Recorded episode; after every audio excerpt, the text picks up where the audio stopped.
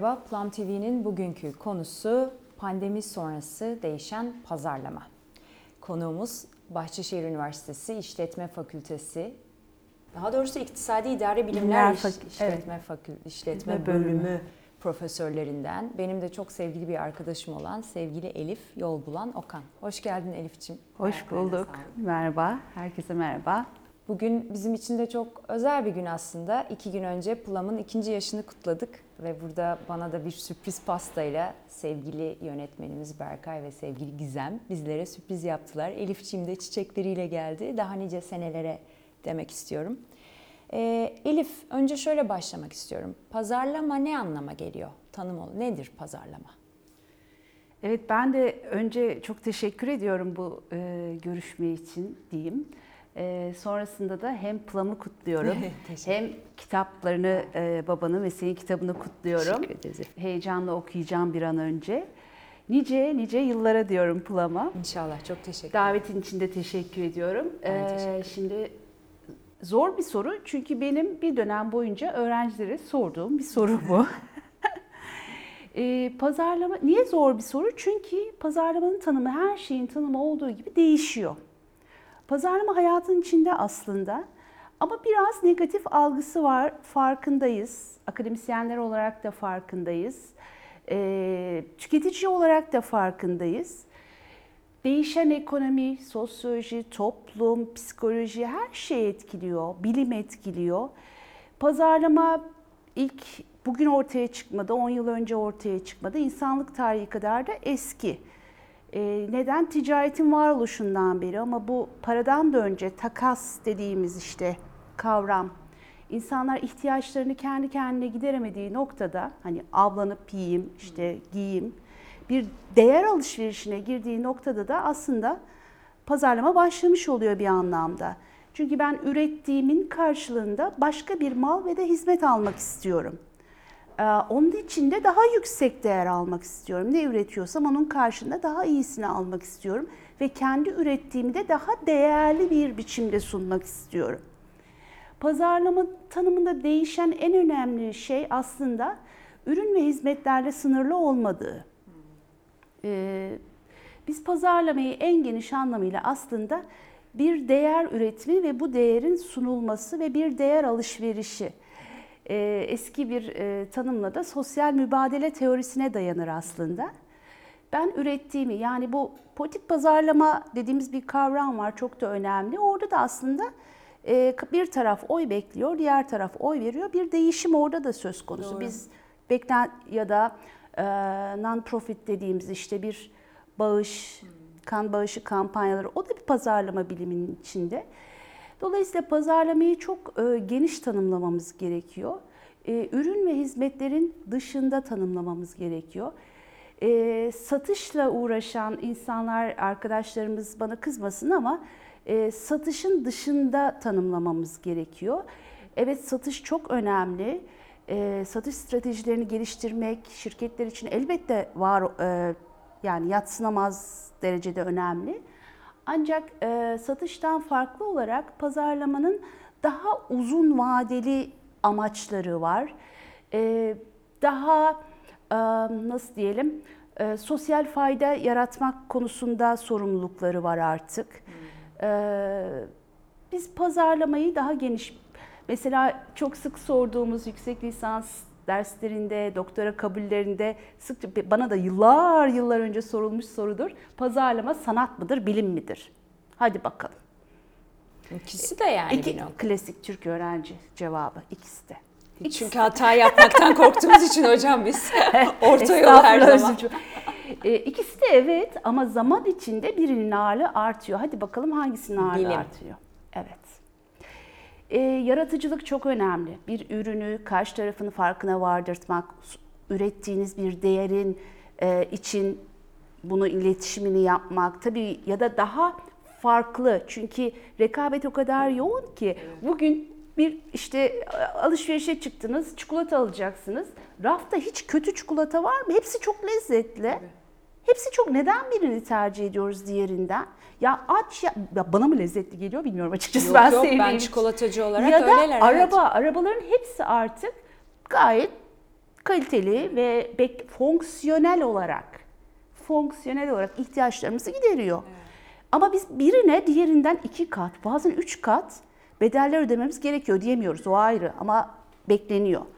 Bunun sebebi aslında e, bir pazarlama stratejilerinin artı bilimsel pazarlama stratejileriyle yaratılan markaların değeri burada. Konuyu çok dağıtmak istemiyorum ama sanat evet yönü çok önemli. Farklılaştırmak için, bunu iletişimine geçmek için çok önemli ama bilim. Peki bilim nasıl kullanıyor? Yani pazarlama ile bilim ilişkisi nasıl ilerliyor?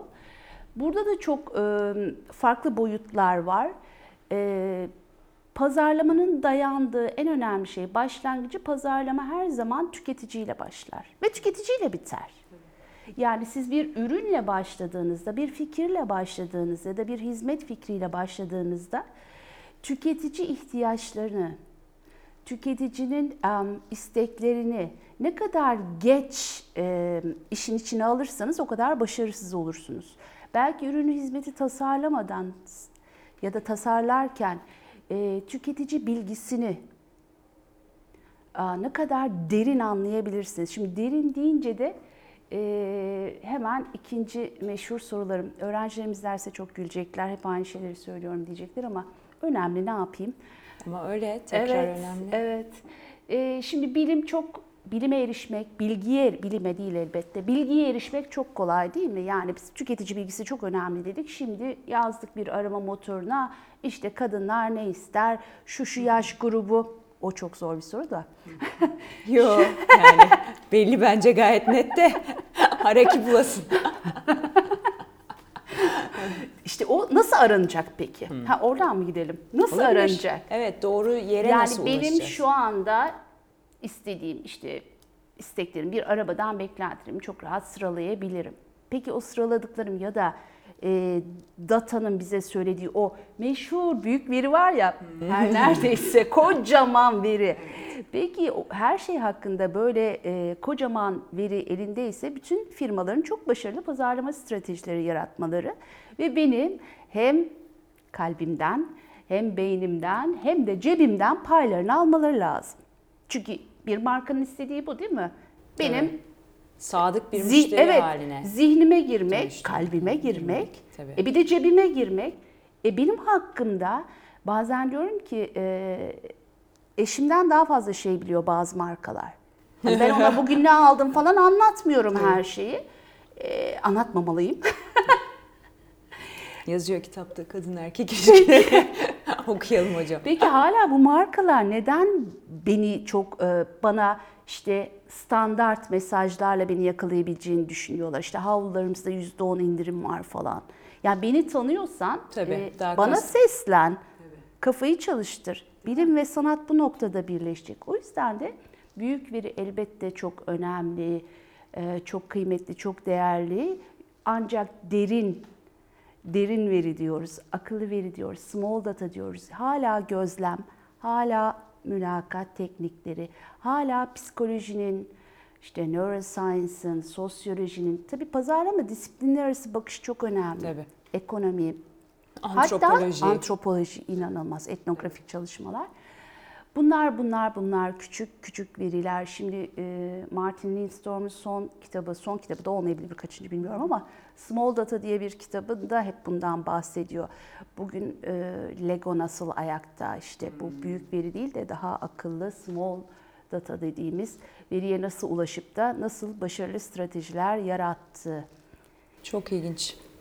Şimdi e, birazcık tabii halk tarafına döndüreceğim. Ben bir kişi olarak e, Elif Hocam şeyi düşündüğümde mesela bazı markalar var. Mesela şundan bahsedelim. E, nasıl diyeyim size? Çok pahalı e, ve biraz lüks ve belki güç sömürüsü de yapıyor, emek sömürüsü yapıyor. Ancak bunlar tüketilmeye devam ediyorlar ve ben böyle baktığım zaman pazarlama aslında bir noktada bir büyücü. Yani böyle insanın Suçlu gözünü... da. Hı, değil mi? Yok söyle suçlu da ben Yani gözünü boyuyor diyecektim ben. Ama doğru kelime boyamak mı, gözünü almak mı böyle bir tül geliyor sanki insanın gözüne. Ve şimdi mesela zamanla artan işte bakın e, tükettiğiniz markanın atıyorum E, yeşil mi? Dünyaya ne zararı var? Ondan sonra hesaplanabiliyorsa karbon ayak izi. E, ondan sonra emeği nasıl kullanıyor? E, ve bizim bir e, sürdürülebilir tarım söyleşimiz vardı ve iklim krizi oralarda dikkat çekilen noktalar. Bu markalar mesela bazen şirketler, holdingler bakıyorsunuz çok güzel sosyal sorumluluk projeleri var ama bir bakıyorsunuz arka planda inanılmaz bir sömürü var. Şimdi buna ulaşmak da çok önemli. Ben günümüze baktığım zaman dediğin gibi Elif şey çok önemli. Benim doğru bilgiye ulaşmam. Bir markayı seçeceğim zaman. Ama ona nasıl ulaşacağım aynen dediğin gibi e, birazcık muallakta kalıyor. Ve bence e, şu anda o e, gap diyeceğim, o açıklık büyük ve ben onu bulamadığım için de birçok markayı farkında olmadan pazarlama teknikleri vesilesiyle tercih ediyorum. Ama bu değişiyor. Müjde. Değişecek. Ben çok olumluyum bu konuda. Evet çok haklısın. Pazarlama bir tool, araç. Yani siz e, silah da pazarlanıyor ve evet. çok ilginç bir akademik makale vardı. Terör örgütleri de işte IŞİD'de kullandığı enstrümanlar aslında pazarlama enstrümanları, stratejileri. Yani çok çok tehlikeli. Ancak e, pazarlamanın geçirdiği en azından akademide geçirdiği evrelere baktığımızda son söylediğimiz evre societal marketing dediğimiz bir üçgeni koyuyoruz. Tüketicinin tatmini çok önemli. Siz bir hamburgeri yediğinizde tatmin olursunuz. Çok lezzetli. Bu çok önemli tüketiciyi tatmin etmeniz, beklentisini karşılamak, hatta böyle mest etmeniz. Diğer tarafta firmanın tabii ki karlılığı önemli e, sürdürülebilir olması için. Ama bu ikisinin dengesinin dışında bir üçüncü sac ayağı var. O da diyoruz ki toplumun refahı, ferahı, gelecek. Dolayısıyla bütün firmalar artık bu üçüncü sacı ayağını dikkate almalılar. Ya kendi karlılıklarından feragat ederek ya da tüketicinin tatminini dengeleyerek. Çünkü pazarlama bir anlamda da beklenti yönetimi. Tabii. Şimdi başka bir noktaya geleyim. Beklenti yönetimi nedir? Şimdi tüketicinin beklentisini karşıladığında eskiden e ne oluyordu? Sen sadık dedin ya sadık müşteri olurdun. Ah beklentimi karşıladı ben onunla devam edeyim yola. Ancak rekabet çok yoğun. Beklentisi karşılayacak 55 tane marka var etrafta. Değiştirmek daha fazla mümkün. O yüzden de firmalar beklentinin üzerine çıkarıp çıkıp e, deneyimler sunarak, değer önerilerini arttırarak bir anlamda ne diyelim mest etmeye çalışıyorlar. Şimdi e, burada e, pazarlamanın karanlık yüzü dediğimiz yüz şunu yapabiliyor. Beklentileri çok yukarı çıkarıyor ve tüketiciler bu beklentilerinin karşılama yani şöyle düşünün işte bu kremi alın diyelim ki kırışıklarınız, e, kırışıklıklarınız kalmayacak 10 yıl için 10 gün içinde. E, ancak siz o krem içeriği iyi bile olsa 10 e, gün içinde o gösterilen model gibi olmayacağınız için daha paket bitmeden değiştiriyorsunuz. Aa. Halbuki Dove'un Real Beauty diye bir kampanyası da tam buna karşı var. Evet sen zaten güzelsin. Hani krem de sana nem verecektir. Ancak güzellik içinde gibi bir kampanya çığır açtı aslında. Tabii. Çok da başarılı oldu. Hatırlıyorum evet. Evet. Çok da paylaşıldı. Şimdi, e, pandemi de bunu tetikledi elbette ama pazarlama artık daha sorumlu, daha şeffaf olmak zorunda. Zorunda. Çünkü bilgi çağındayız. Artık herhangi bir sorun yani diyelim ki bunun içinde bir katkı var ve bu sağlığa zararlı dendiği noktada bir kişi bunu tweet attığında bu içinden çıkılmaz bir duruma dönüşüyor. Bunu da sıklıkla görüyoruz. Markalar artık mış gibi yapma devirleri bitti diye ümit ediyorum, umuyorum ve bunu da gözlemliyorum. Gençlerin daha birbiriyle iletişimli olmaları ve daha açık olmaları bunu da tetikliyor. Bizlere düşen çok sorumluluk var. Pazarlama e, bir, bir malı alırken gerçekten paramız kıymetli ve her şey kıymetli. Biz bir e, ürünle ilişki kurarken sadece para vermiyoruz. O ürünün bütün itibarı, bindiğimiz arabanın itibarı işte çevreye zarar, bizim kişiliğimizle, hayatımızla, çocuklarımızın geleceğiyle ilintili olduğunu farkında olmalıyız. Ben e, farklı ortamlarda konuşurken umuyorum yaklaşan iki trend olduğunu düşünüyorum. Boykot ve baykot davranışı. Bunları biz tetiklemek durumundayız. Yani boykot etmeyi de öğrenmeliyiz, baykot etmeyi de. Boykot e, yanlış olduğunu düşündüğümüz, yan, işçilerine para ödemeyen, a, sigortasız işçi çalıştıran, Bunu zamanında gördük. E, almamak, kullanmamak. Almamak, tabii. kullanmamak, bununla ilgili bir eyleme geçmek ve bunu devamlı sesli şekilde yapmak. Tabii ki bunu süreli bir şekilde evet, evet çok önemli. Çok önemli. Diğer taraftan da gerçekten etik olduğunu düşündüğümüz, erdemli davranan, değer üreten markaları ve firmaları da desteklememiz gerekiyor. Alışveriş yaparken e, bunu da görüyoruz aslında. Albenisi vesaire yani bir e, markanın artık politik ve ideolojik bir duruşu olacak. Olmalı.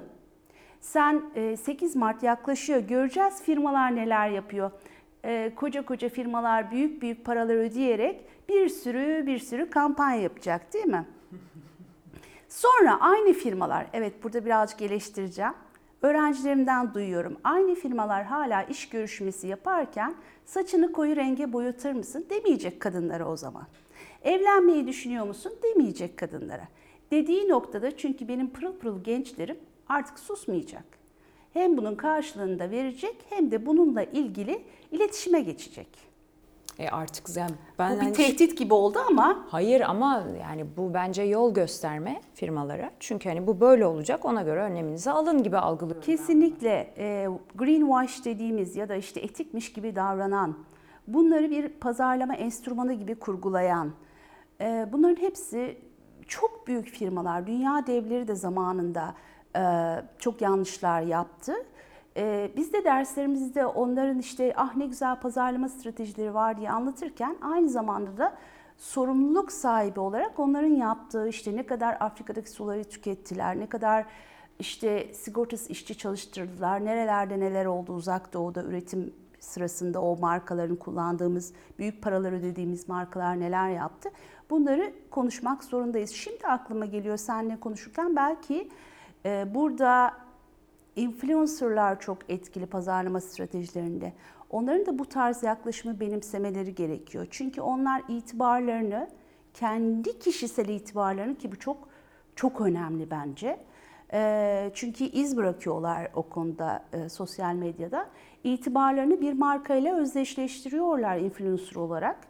E, orada da bu sorumluluk onlara da yükleniyor.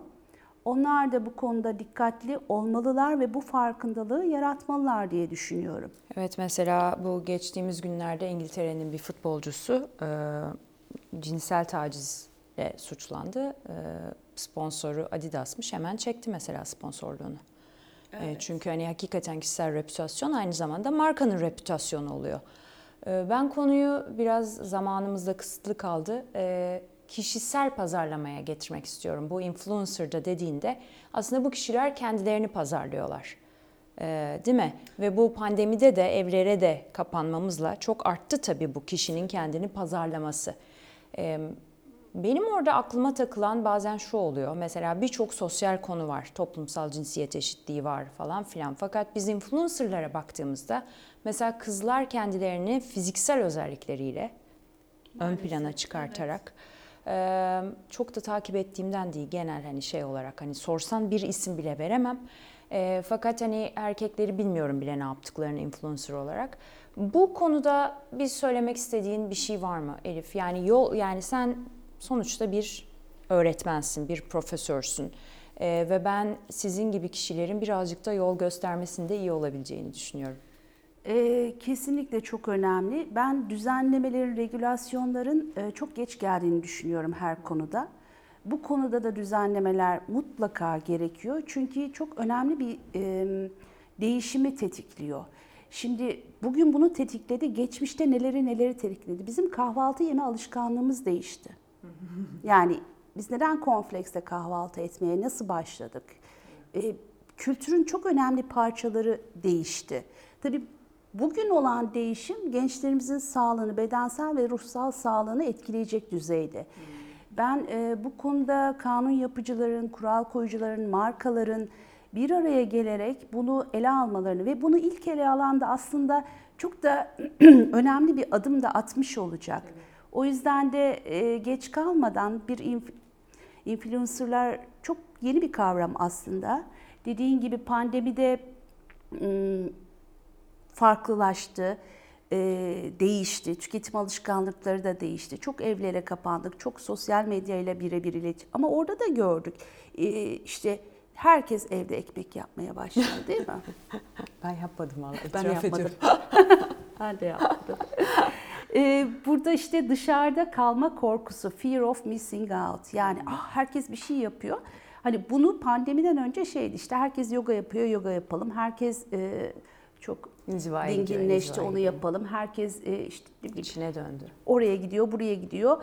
E, onları takip ediyorduk ama kapandığımız noktada da gene bir bir şeyler takip içimize dö- dönseydik keşke. Döndük Tam dönemedik. hocam. Kitap yazdık. Süper. Pazarlayalım buradan. Yine orada işte herkes ekmek yapıyor, herkes bunu yapıyor diye başka bir e, yeni akımlar oluştu. E, burada evet pazarlama sorumlu ama bizler de artık sorumluyuz. Bilgiye o kadar kolay ulaşıyoruz ki o eskiden olduğu gibi işte bunlar nereden öğrenecek evde falan dediğimiz e, sosyoekonomik olarak düşük grupların bile elinde internet var. Bir tercih meselesi aslında. Neye bakmayı tercih ediyorsun? Evet. Daha Öyle. fazla konuşulması gerekiyor. Çok eee, çok teşekkür ediyorum. Ben teşekkür Vaktimiz ediyorum. biraz kısıtlı. Her şeyde konuşmamız çok zor, çok engin ve geniş bir konu. Eee, yüreğinize sağlık efendim. Çok teşekkürler. Ben de birazcık e, akademisyen olmanın da etkisiyle biraz dağıtmış olabilirim. Yo, yo, çok, güzel, teşekkür çok genel ediyorum. bir bilgi edindik. İş bize düşüyor sevgili izleyiciler. Bu konuda da, bu söyleşimizde de döndü dolaştı. İş bize geldi. Daha bilinçli olmak elimizde. Umarım keyifle izlemişsinizdir. Hoşçakalın.